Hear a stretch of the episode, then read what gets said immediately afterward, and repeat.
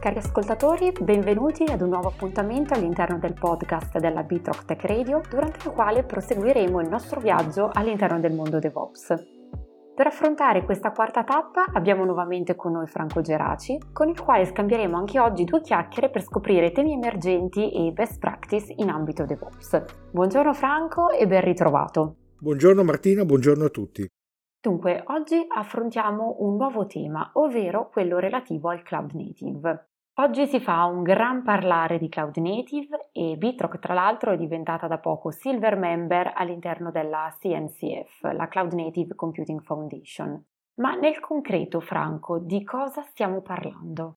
Allora Martina, come spesso mi accade, anche perché occupandomi di DevOps fondamentalmente mi muovo su un terreno nel quale gli ambiti sono di difficile collocazione. Paletti Cloud Native è un altro di questi ambiti. Quindi noi abbiamo raggiunto questo grande, grande, grande obiettivo che è quello di diventare silver member di questa, di questa fondazione, diciamo che fa da casa tutta una serie di progetti che entrano sotto l'ombrello definito Cloud Native, ma di che cosa stiamo parlando? Cloud Native fondamentalmente non è una tecnologia, Cloud Native è un approccio. Cloud Native è un approccio che sfrutta alcune delle funzionalità, delle caratteristiche del cloud computing per generare, creare, costruire, ingegnerizzare, progettare, implementare applicazioni e sistemi che consentono poi l'esecuzione degli stessi secondo una serie di chiamiamoli principi. Questi quattro punti cardine che vado a elencarti sono la flessibilità, l'adattabilità, l'efficienza e la resilienza e ognuno di questi può essere, qui parliamo di DevOps fondamentalmente, può essere calato su tutti i mondi che sottendono un sistema complesso, quindi sia la parte applicativa che la parte infrastrutturale, che la parte di monitoraggio, che la gestione del ciclo di vita.